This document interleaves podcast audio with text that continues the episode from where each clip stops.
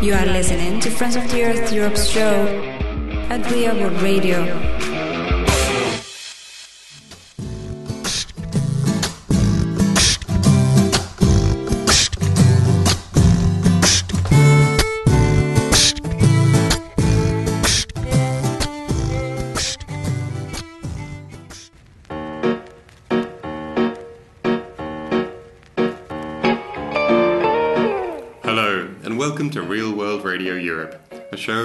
Together what's going on in the over 30 national member groups of Friends of the Earth Europe.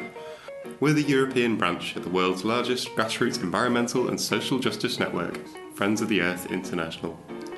I'm Paul, and today, after a, an impromptu and extended summer hiatus, we're coming to you from the single biggest contributor to climate change in Europe brown coal fields of the Rhineland in the west of Germany.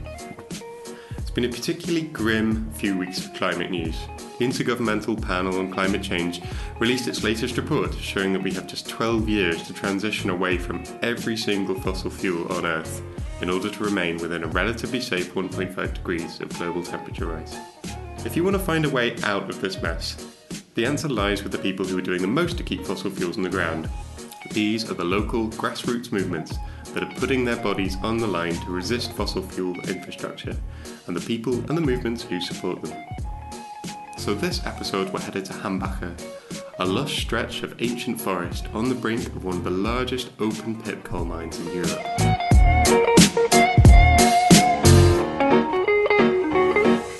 Yes, hello, hi. My name is Anne-Kathrin Schneider and I'm with Friends of the Earth Germany, with Bund, how we call ourselves here, and I've been at Friends of the Earth Germany for almost eight years now, and my focus is on international climate work. But once in a while, I can't stop myself doing some national climate work as well. Cool, thanks. And it's been a big month for national climate work in Germany. I mean, the story of the Hambacher forest has been making headlines internationally. Um, and I was wondering if you could maybe give us a bit of an overview of the, the sheer scale of what the situation around mining brown coal around the Rhineland looks like. Maybe last week has been one of the most exciting weeks in the in our work on climate and especially against coal here in Germany.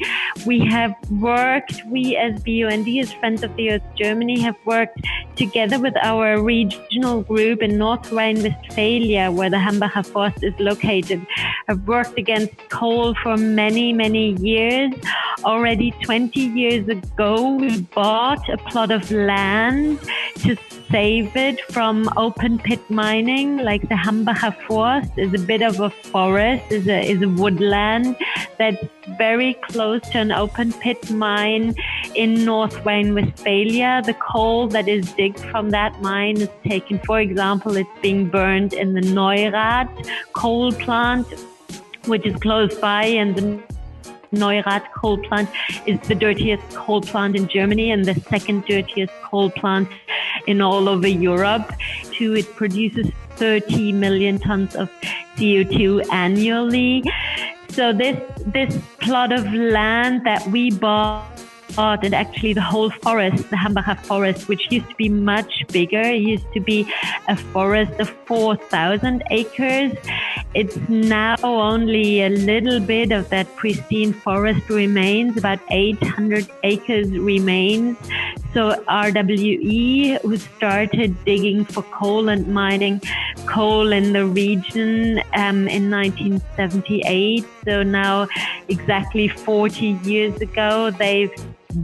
dug out a lot of coal from that mine and there's two three coal plants and the dirtiest coal plants in the region.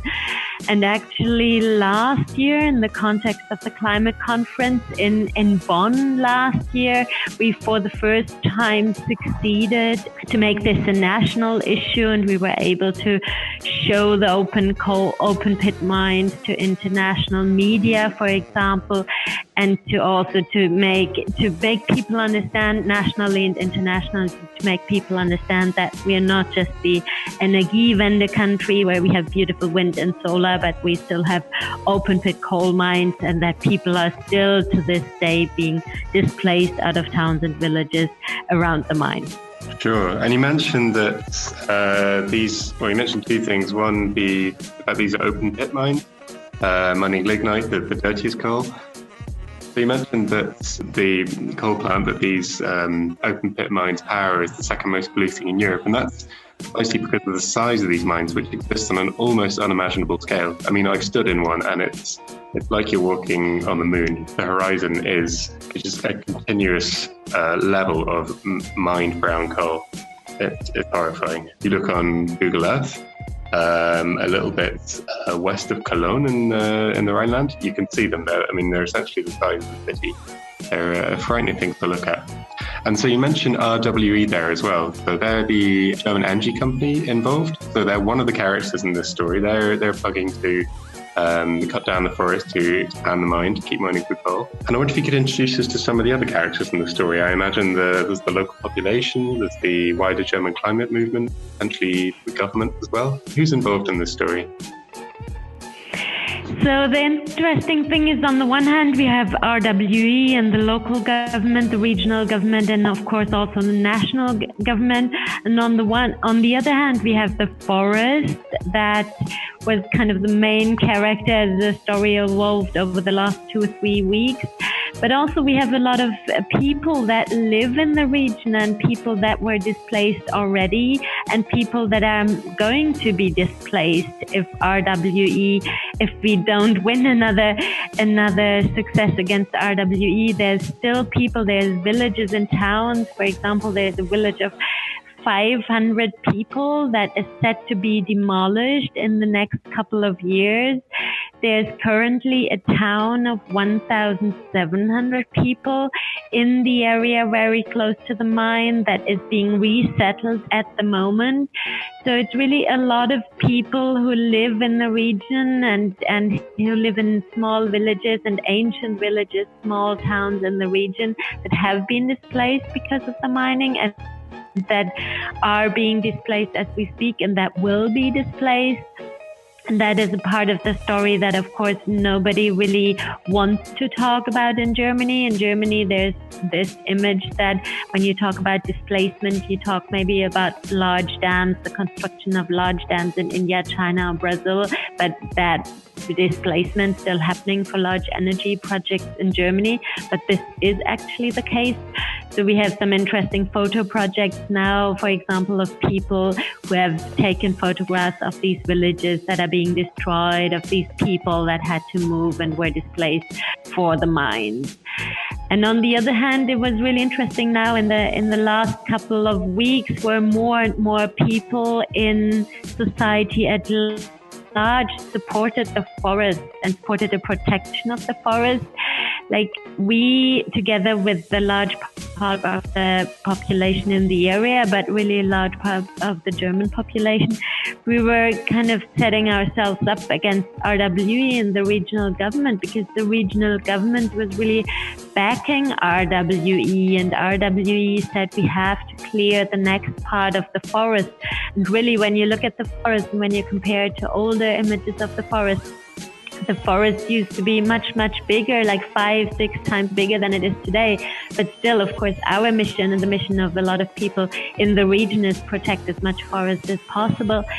But then it was really interesting to see, and that it was really bizarre to see how RWE was so adamant about clearing and cutting down the last part of the forest and how it was totally supported by the regional government and the regional government that was before the crisis of the Hambacher Forest, they weren't known all over Germany to be this very climate, not climate skeptic or like a government that was not interested in climate. But since then, like people are, were really asking themselves, why did they support RWE so much? Why did they support the clearing of the forest?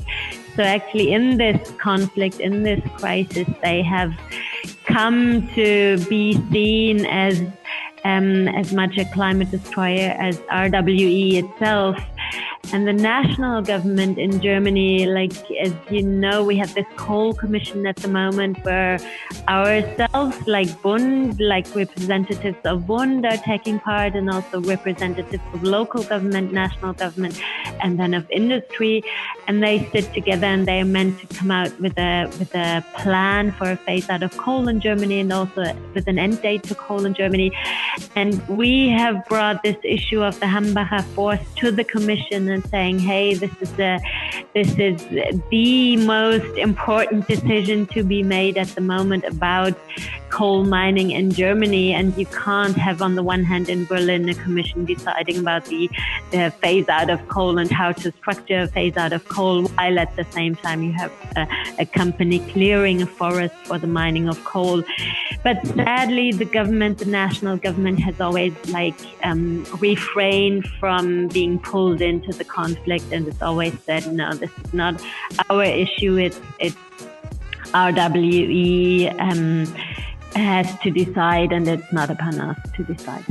And so, in the face of this inaction from the government and forcible manoeuvring by RWE, who, who seem hell bent on chopping down the forest and expanding the mine, there's been a group of activists and local citizens who, as I understand it, have occupied the forest for uh, the last six years. Yeah, so what's really interesting is that, as you say, like there's a group of, or a large group of people from the region, and mostly younger people, and not all of them from the region, and not all of them organized in some environmental groups, but really people who came together to live in the forest. And some of them have lived in the forest and built their tree houses, like started to build the tree houses five, six years ago. And, and until really, until like maybe two months ago, like nobody outside of the region knew about these people, these activists living in the in the trees to protect the forest. Like, of course, we had close relations to them, like our regional group was in was in contact with them but then outside of outside of the region and outside of the environmental scene there weren't many people who knew about them and the interesting thing was really that like as people were reading and hearing more and more about the conflict in the Hambacher forest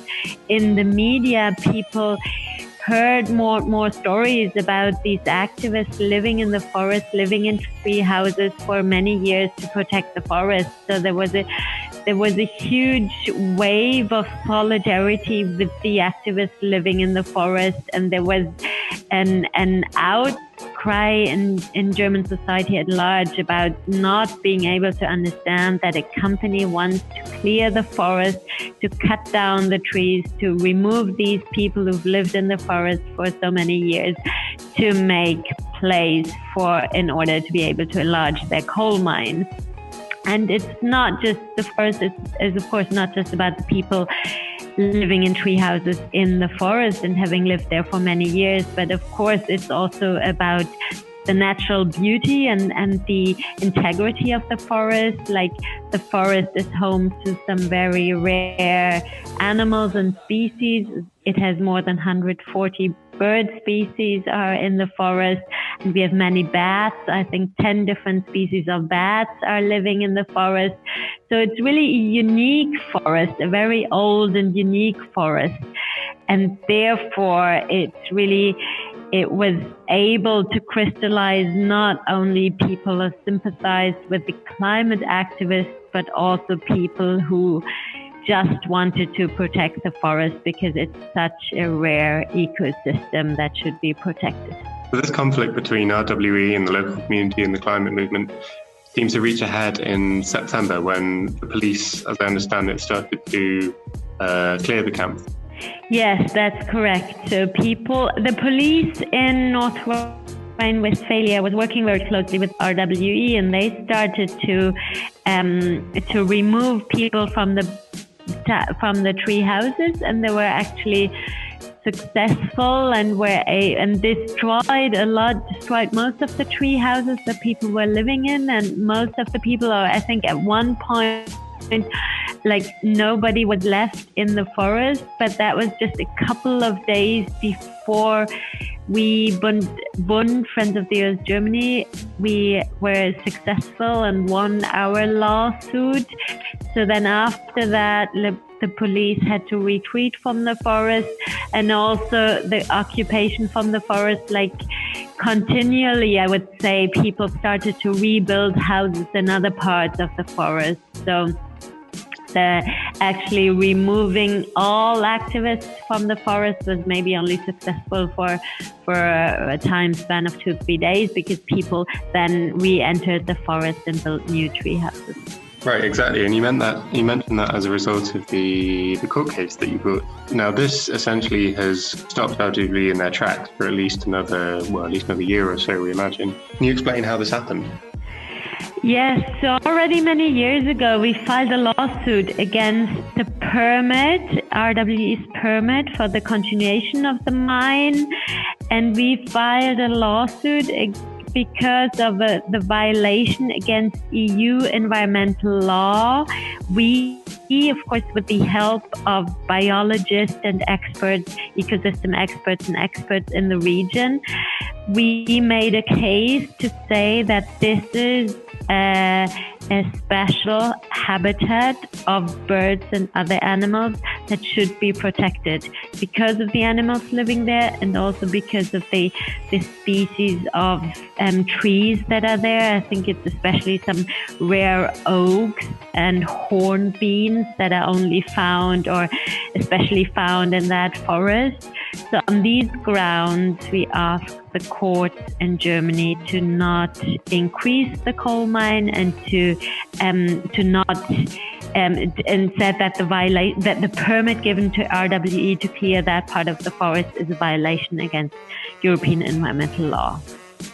Yeah, oh, sorry, I have to I have to add that yeah. the case is not already like the case we haven't won the case yet fully, so the area is not declared as a as an endangered habitat. But the courts have decided last week, the courts have decided, or 10 days ago, the courts have decided that at the moment, the permit to clear the forest to RWE cannot be granted because it is a possibility that the region or the forest will be declared a protected habitat. Oh, fantastic. This is a huge win um, and gives you time, I imagine, to prepare for the, the next stage of the campaign over the next uh, year or so. And so, coming out of this um, reprieve the forest, uh, I mean, what does this victory mean for the future of your climate campaigning in Germany? And what does it also mean for the political developments in the Coal Commission? So, this success was really one of the biggest successes for Friends of the Earth Germany. And we have a history of more than 40 years of campaigning and also successful campaigning in different areas in biodiversity and climate and chemicals and lots of different areas in Germany. So, this is really one of the biggest successes of our history. And it is to us that it is so special because um, it's a campaign that both has a biodiversity angle and a climate angle, and also the court case has been won on these two grounds. Like on the one hand, the court said that because of the of the um, special nature of the animals and of the trees in the forest, the forest could be declared an, an endangered habitat and therefore should not be cleared. And secondly, the the courts also said that it is not imperative for RWE to burn more coal. So I can understand and foresee that for the courts in the future, even just the, the, the issue of burning coal in Germany could be seen and debated in a whole different way because it wasn't seen as an as a necessity for the energy system in Germany that we need to continue to um, to burn um, lignite here in Germany. So it can have wider and far reaching implications for the climate movement in Germany. And the um, the coincidence was that one of the biggest marches, climate marches that we have organized ever here in Germany, or the biggest that we have ever organized, took place in the Hambacher Forest the day after um, the court case was decided. So that was a big show of force of the climate movement here in Germany and also the climate movement. I would say that we as Friends of the Earth Germany, we have been very strong in mobilizing people and creating an, an anti-nuclear movement like 30 years ago here in Germany. But in the last maybe five years, eight, ten, eight to five years, we've tried to to build and nurture the climate movement, and it has not always been easy because the issue has been perceived by many as so far away and so so abstract and not concrete enough. And now with this, we have for the first time found a very concrete location and a very concrete case where I would say the majority of the population in Germany has understood what the protection of the climate and fighting coal is really about. So I would say even in, in polls we have done and others have done afterwards, like we have seen that in the region and in Germany as a whole, like the awareness for climate change and the awareness for the need of a coal phase out has greatly increased through the Hambacher Forst crisis. And so I'm, I'm really hopeful that like decision makers, um, will have to decide on the, on the energy mix in Germany very differently from now. And of course, we also hope that, um, the decisions in the coal commission will be differently after this, after our, our success in the Hambacher Forest. And also, I would say for the reputation of environmental movements, the climate movement and environmental groups, including Friends of the Earth and also Greenpeace, it's been it's been very important, and I think we can, in negotiations with the government on stricter climate laws and on a coal phase out, we will be in a much better position, much stronger position now after Hambacher Forst than we were before.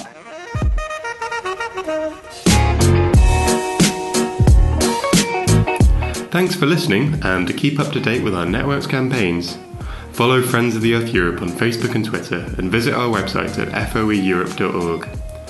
Get involved with the Friends of the Earth group near you by going to foeeurope.org slash network.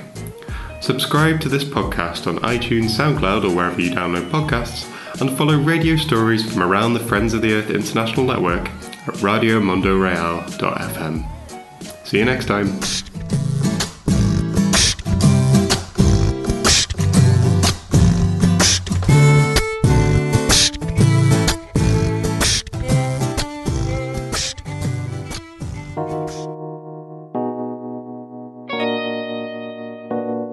This was Friends of the Earth Europe and Real Radio.